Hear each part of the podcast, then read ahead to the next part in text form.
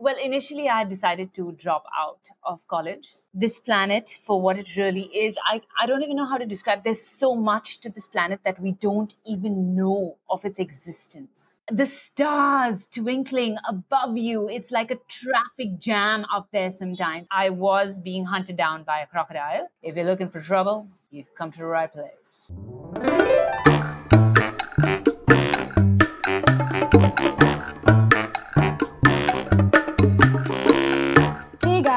It's Karishma, your host on Half Rye and Toast.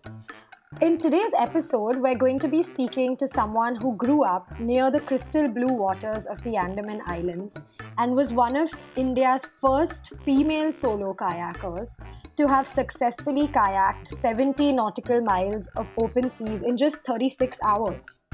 She's made real waves in her community, and apart from being a pro kayaker, she also has a knack for telling really interesting stories. So stick around and listen on.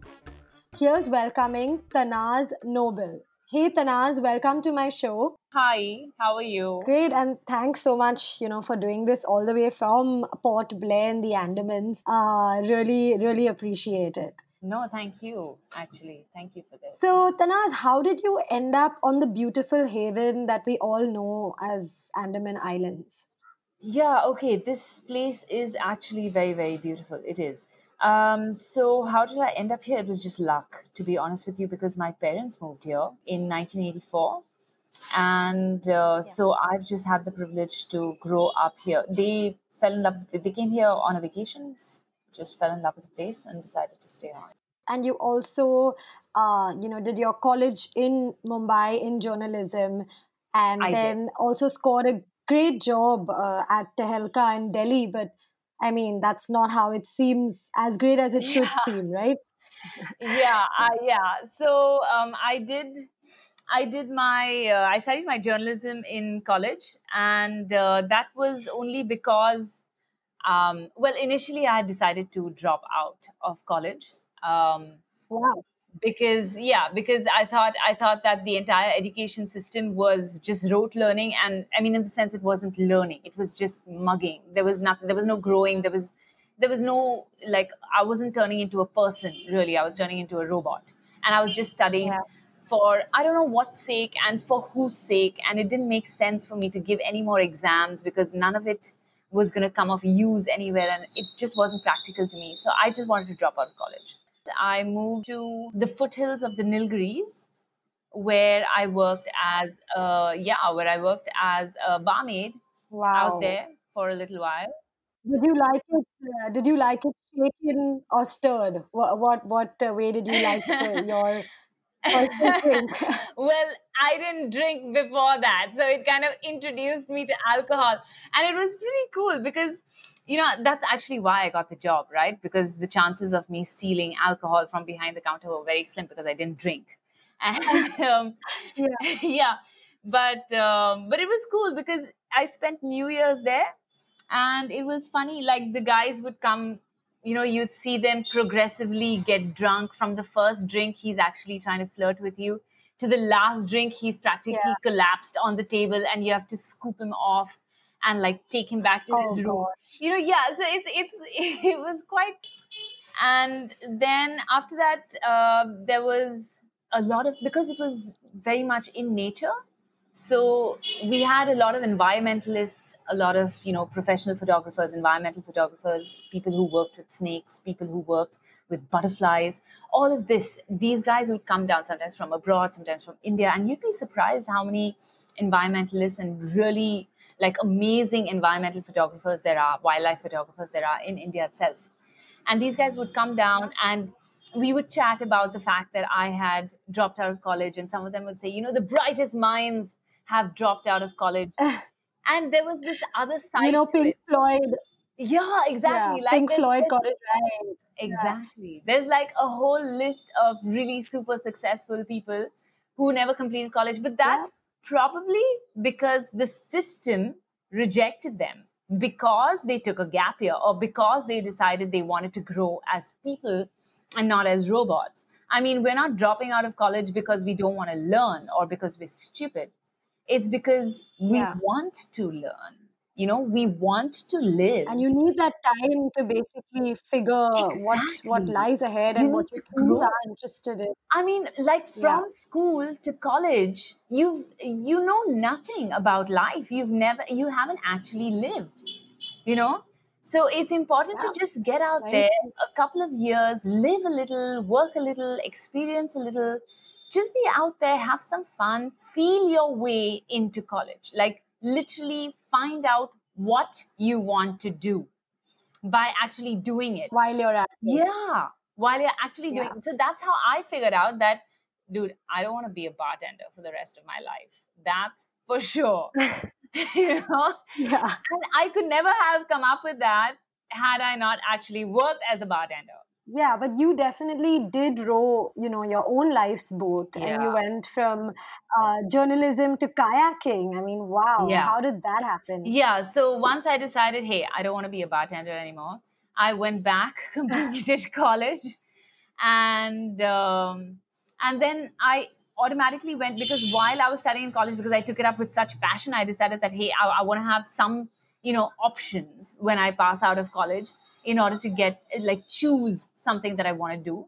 So um, so yeah, so I got pretty brainwashed into the whole Tehelka is the messiah of truth, and Tehelka brings the truth to the people, and they fight for the truth and all that jazz. And so I decided, hey, I, I'm if I work, I work for Tehelka or nothing. Like that's it. So I went for an interview. yeah I got through.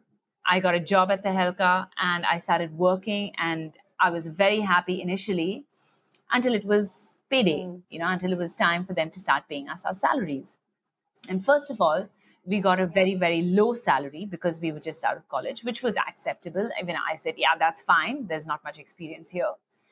But even that they wouldn't pay. So here they are portraying themselves to be, you know, this be the self-righteous, holier than thou institution. And there they are exploiting their own employees. All right. There was a colleague, as uh, I think I mentioned it, there was a colleague of mine who once came to work in a torn vest, in a gunji. He came to work because these guys weren't paying him. There were lots of issues there. There was even sexual harassment. Uh, most of the women employees that worked during that time, at least the young ones, definitely yeah Yes, definitely complained about that. It was pretty shocking for me being this little island towny country girl. yeah Yeah. yeah But yeah, it was cool. And um and from there I moved into absolutely the opposite end of the pendulum, which was India Today magazine. I was most upset with the kind of journalism in the sense that I remember there was a lady named Irom Sharmila. She's still alive. And she was, uh, well, I think for about 20 years, she was on a fast.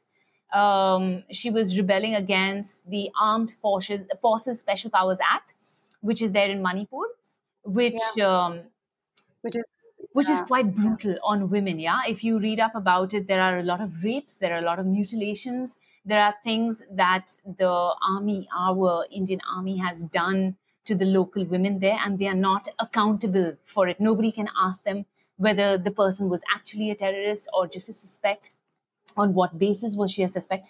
So she said listen we're not animals. We have the right to live. So she was fighting for that. And uh, so she had been fasting not the Mamta Banerjee style, but the real fasting style. Um, not even water, not even to wash her mouth. She would use dry cotton and wipe her teeth every morning. She never used hot water to shower, even in the coldest, harshest of winters. She, I mean, she never used hot my water. God. She only used cold water. So yeah, so that that was the kind of Mahatma that she was, and um, so I Yeah. had the privilege of getting her one story. even i'm like no one even knew about this i Nobody mean i didn't know about this until See, that's the thing. That's the thing. And I wanted to bring it out. I wanted to bring it to the fore so that NGOs would actually, I mean, even, you know, um. United Nations, and th- there are so many world organizations that can recognize her. So I wanted to write about her. And India Today has, has a huge readership. And they said, no, we are going to wait until she dies. And I just refused. I said, look, you write about her now so that we can prevent her death. So that somebody steps in so that somebody pays her attention. Which is the point of of great journalism. I mean that's what you would do essentially to save her life more than bring out her story I would, as well. I But would imagine that that. I would imagine that. unfortunately unfortunately that's a lie. That's not journalism. Journalism Yeah, is just and- being there to report it. We don't change anything and that's the ugly truth I mean, well, that's hopefully changing a bit with, with you know, reporters like say Faye D'Souza coming out in the forefront, you know, so. who are, I yeah, hope they so. are like, uh, but like it's a very like diamond, literally a dozen. Yeah. To your point, it's going to take a long time, and so this, I'm guessing, led to your final push away, and you were like, now I'm just going to the sea to kayak and screw this, you know, world of lies and Not really. I mean, it was. It was a bit. It was too much for me um, because, I mean, I live a really, really simple life here. So all of this was too much for me. Let's admit that. But um, yeah. yeah, so when I came back and I started, I saw this happening. One of the kids was kayaking out here, one of the local girls. I traced her down to the boathouse, followed her there, asked the uh, the watchman of the boathouse and tried to get into that. And he said, No, I'm sorry, you have to ask the coach. So then I went to the coach, and it's a beautiful initiative that has been started by Sports Authority of India, SAI, it's also known as. Yeah. So it's all over the country where they select um, youngsters from underprivileged from from government schools yeah they're basically underprivileged kids poor kids yeah and they pick them up and they put them through a series of tests and they recruit them for sports. And then they actually have like Wow, hostels. cool. yeah hostels to keep them and then they select them in specific sports. And so yeah so it's a brilliant initiative. Unfortunately i didn't fit the bill. I am Yeah, neither the privilege under- or the child. Exactly. I'm no longer in any government school, and I don't think I I could get myself admitted into Yeah. one. So yeah, so that was not going to happen, and so I I was just very persistent. I just kept going back to him until one day he allowed me with a lot of conditions. Uh, I had to run a lot, and I had to do a whole lot of things because he claimed that only athletes could um, you know could kayak could access the facilities so then i had to prove to him that i was an athlete and i was not an athlete i was a journalist so i was really overweight and really unfit but anyway all that aside he allowed me to take one of the kayaks out which had a really big hole in it i remember him calling it a tsunami damaged kayak i took it out and Oh, sank wow. it yes so that was my Oh, first wow. time in a kayak. I sank it until today. It's never been found. I've made lots of effort, yeah, to look for Yeah. it. And from and from that to you know being the first solo Yeah. kayaker to like I couldn't stop. literally uh, you know Yeah, I that's amazing. And I'm definitely gonna come back to this story after this segment. Uh, so this one's actually a quick rapid fire Q and A kind of setup, and we're gonna go with on the frying pan with the kayak wala. so, Tanaz, are you ready? yes, I am. Okay. Longest distance in the ocean. Oh yeah, so that's uh, seventy-eight nautical miles. Wow. And the shortest lie you never told. Oh, the shortest. Oh yeah, okay. Um, one hand push-ups on a seesaw. Wow. Never thought that was, I mean, I've never ever thought that was possible, but nice one. Uh, Bombay or Delhi? um, she's Bombay for sure. Over water or under? Hmm, over. What is kayaking to you? it is meditation it is rejuvenation it is um, my healing room Amazing. What is your nickname out in the ocean? okay so amidst other paddlers i was i was given the name tenacious Tanaz a lot of um, foreigners still know me only as tenacious because they can't remember my actual name so they just call me tenacious Tenacious. yeah That's pretty cool. Tenacious. I like that. I really like that. cool Okay. Funniest drunken story. Oh yeah, yeah. So um, so it was in Havelock all of us, there were a couple of friends of mine. We got pretty hammered, and I I ride a bicycle. I don't I don't have a car or any anybody can drop me back or anything. It's not too far also. So anyway, so I decided, she's I'm too drunk to ride the bicycle. So I walked out of the restaurant, looked towards the shoreline. I saw a boat that was anchored out, walked straight into it, and slept in the boat. Oh my God. Wow. Truly the drunk sailor at sea. That's hilarious. Wow. I mean, I would love to uh, be woken up to just that and hopefully not out in the ocean, you know, like that scene in the movie Pairs. That's something you need to be careful of because I walked out because it was, it was low tide. And so I walked out easily to the boat. The boat was on dry land when I walked to it and jumped in. And in the morning, it was high tide. So I actually had to swim back. So yeah. Oh my God. Wow. that must have been a great cure for a hangover too, I'm I'm assuming. That's Yeah, amazing. yeah, it was. Yeah. So, you know, going closer to your Parsi roots, uh, Dhanshak or Sali Boti? oh, Saliboti. Yes, I love it too. Okay, island by the day or island by the night? Night, any day. Always, yeah. And your all all time favorite song? Oh, um, it would be it would be Elvis. If you're looking for trouble, you've come to the right place. Oh wow, that was that that I can uh, definitely believe, Tenacious. That I can definitely believe. So, Tanaz, you've been an amazing guest on this segment, and I think you've really uh, crackled up the pan. I think uh, with all your answers. So, thanks for that entertainment. Thank you. Um, so, quick welcome. So, quick, uh, you know, info. I actually did my first dive in Havelock, and it opened up a whole new world for me.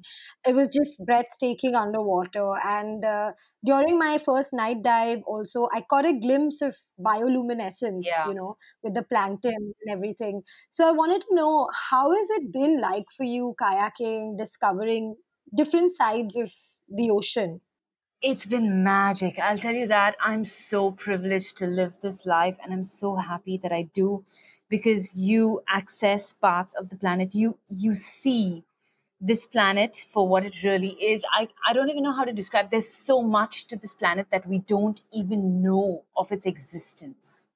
Yeah, we can't even imagine. And stuff that that seems like something out of Avatar is real. It's Yeah. actually real. It's happening out there. You just swish your hand through the surface of the water and it lights up. Can you believe that? Wow. Yeah, so that's Wow. And you've real. obviously seen this firsthand, right? Yes. Like, Yes, I mean initially it's wow. it's a bit you know you you get it it's a little nerve wracking because you can see things go under you because of the bioluminescence right it when when a fish just swims underneath you you know something just went under and you're just like oh my god i don't know if i can handle this but you know as you get used to it you realize that nothing out there is actually out there to get you it's not there to harm you Yeah. it's just living. So it's just sharing the same space as you that's it.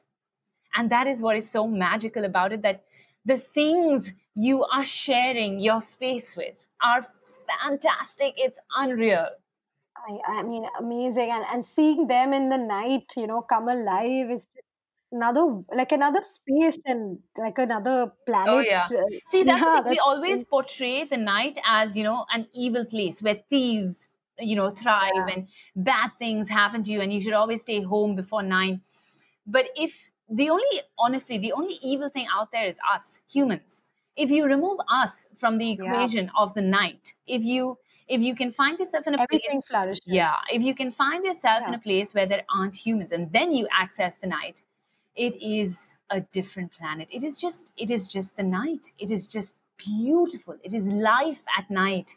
And you see all of it. You'll see the little critters come out. You'll see things glowing and things flying and just the stars twinkling above you. It's like a Wow. traffic jam up there sometimes. And when you learn to decode all of that it's it's just stunning. Night is beautiful. The only evil on this planet is us i promise you that nothing Yes. And we can see that even more now with with all of us locked down. Oh, think that's a that's a Put us in our testament to how nature really thrives. Oh, yeah. yeah.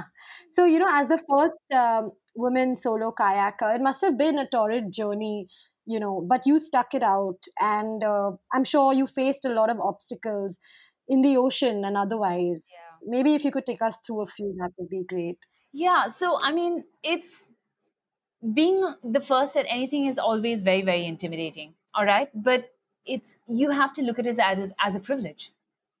Okay. So if you, if you're constantly looking at it as a hurdle, you're never going to get past it. And most people, like, even when I did my first, uh, you know, like major, uh, that was 100 kilometers, open ocean distance between Barren Island to um, Inglis Island, just north of Havelock. So when I did that, and that's Yeah. complete ocean, hey, there's no land anywhere in sight. Yeah. And I did this all night. Wow. And and the the the biggest obstacle that I was facing was, you know, there's a reason that nobody's done it before. It's because it's impossible.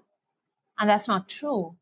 Nothing is impossible. and the kind of cramps the muscle the muscle cramps that you must have got and how did you yeah. you know navigate and you can't stop it's like non-stop right Yeah. So at night, um, when I did Barren, it was actually a lot easier um, because I was using the stars, and I do know a little bit about astronavigation. And um, it was just one direction. I didn't have to switch. I didn't have to do anything. It was it was relatively easy. I was moving from east to west, slightly like west southwest. So it was very easy to get there. I was just following literally the line of stars that were setting. I just I just set a path and a course, and I just went for it. And uh, yes, I did get cramps. And um, what was what was very interesting is that I experienced something that I have never experienced before, which was a burning sensation in my eyes. All of a sudden, it felt like somebody had thrown acid into my eyes. Yeah. Yeah. And I couldn't understand that. Even Yeah. when I got back to land, I still couldn't understand it. And I was asking everybody, why did this happen to me? Like towards the end, it wasn't even towards Barren. I could understand if it was ash in my eyes or something like that because Barren is an active volcano, but it wasn't. yeah So what it was was dehydration because even when you put your head into salt Yeah. water, your eyes are constantly creating liquid to wash out whatever is there, foreign objects, right? It's washing out the salts and it's washing out sand particles or anything else that enters your eyes. But when you're dehydrated, there's no water to wash it out. So it's actually just burning straight Yeah. through your eyes. So that is what was happening to me. So Right. you learn something new every time. Every time something Yeah. goes wrong, you've actually learned something new. and the know? amount of times you must have maybe toppled yeah. in the ocean or or there must have been i don't know a crocodile coming by i don't know if that even Yeah. happens So I haven't, like I haven't, um, like actually, I've I've been lucky enough to not, um, while I'm ocean kayaking, to not actually fall out of my kayak, um, like by mistake. I've I had to get out once to switch on my lights and then jump back in. But there was one instance where yes, I was being hunted down by a crocodile. That was, I mean, being stalked. Oh my by a saltwater crocodile. Yeah. Wow. And that was while kayaking and i didn't even notice because my and it was during the daytime. Very lucky it was during the daytime. Because i honestly i didn't even realize because my my sunglasses were so splashed with water that i had only after i removed it like i removed my sunglasses i was drinking water i took a break and then i noticed hey there's, there's something out there in the water that should not be there. I don't know what that is. Like i'm in the middle of the ocean. There can't possibly be a rock that is surfacing yeah and yeah. goes back down. So um, wow. so yeah, so that's how I realized that there's a croc that's stalking me, and I saw it a couple of times come up close to me and go further away, and I just decided, you know what, calling it, turn around and head straight back. yeah i don't want to be uh, croc soup for tonight. Good decision good decision. Yeah. So, um, did you ever at any point, you know, regret uh, taking on kayaking, or how has it how has it been so far? never. It's been magic. It's it's literally healed me right from the start. I'm telling you that the city had broken me down so badly. Like every time i try to live in any of the cities i come back like a soldier from war to be honest with you. I feel like that. And kayaking is what has healed me every single time. So yeah so this this has been So magic. profound. And uh, you know your comparison of actually going to the battle so many of us don't realize but the city really does take a toll. Oh it's horrible. I, I can't imagine how you guys do that to yourselves. Why? I don't understand. Why? Yes we city we city dwellers have i don't know just gotten used to being in this space of hustle and bustle but you know thankfully this uh, in a way, this lockdown has slowed things down. It's made things kind of very loopy for people, and me included. But uh, definitely, given you know, now I look out of my window in the morning, and I'm actually amazed by the different birds that are outside, exactly. right by my building. and I'm like, hey, I didn't know that that coppersmith was a commonly found bird in Maharashtra. Wow. So it's whatever little wildlife I'm getting, I'm taking it. exactly. it. So yeah. you know yeah. So, what's your island mantra for happiness? All right. So, um, I know this sounds easier than done, but honestly, appreciate what you have. It's exactly what you just said that the little access that you have to nature, hold on to it. Yeah. Hold on to it like it's really precious and study it like it's yours. Like it's yours. So, you look out of the window and you see a bird. Find out what that bird is. Yeah. It's sitting on a tree why is it sitting on that tree? Is it a flowering tree? Is it a fruiting tree? Is it a forest tree? What is the relationship between that bird and that tree? When it's yours, when you figure it out like this, when it is yours, you're not going to hurt it. You know, you're going to think twice mm, about that. True. And when you think twice about hurting it, your own future is guaranteed. And we need that more than more than anything right now. You know, this has been so amazing, uh, Tanaz, and just learning about this whole world that you just literally plunged into into the ocean, right? And uh, speaking with you has been great. Uh, hearing about island stories just took me back to another place. Uh, my trip to Havelock, which I just literally wanted to move there. I'm not. I'm not joking. I was like, I'm gonna open a shack here. I'm gonna live here. I'm gonna dive here. So uh, it was great. But uh, thanks so much. And for all uh, our listeners out there, Tanaz runs some amazing mangrove tours in Havelock, in the Andamans, and she has a lot of beautiful images of everything she encounters on her Instagram. You can follow her at Kayakwala and be amazed, uh, be inspired, and definitely do give her tours a try when you're there. I know I will, Tanaz, when I'm there. So Thanks Hope so to see you soon. Again. Thank you. Thank you for having me on the show. Thanks a lot.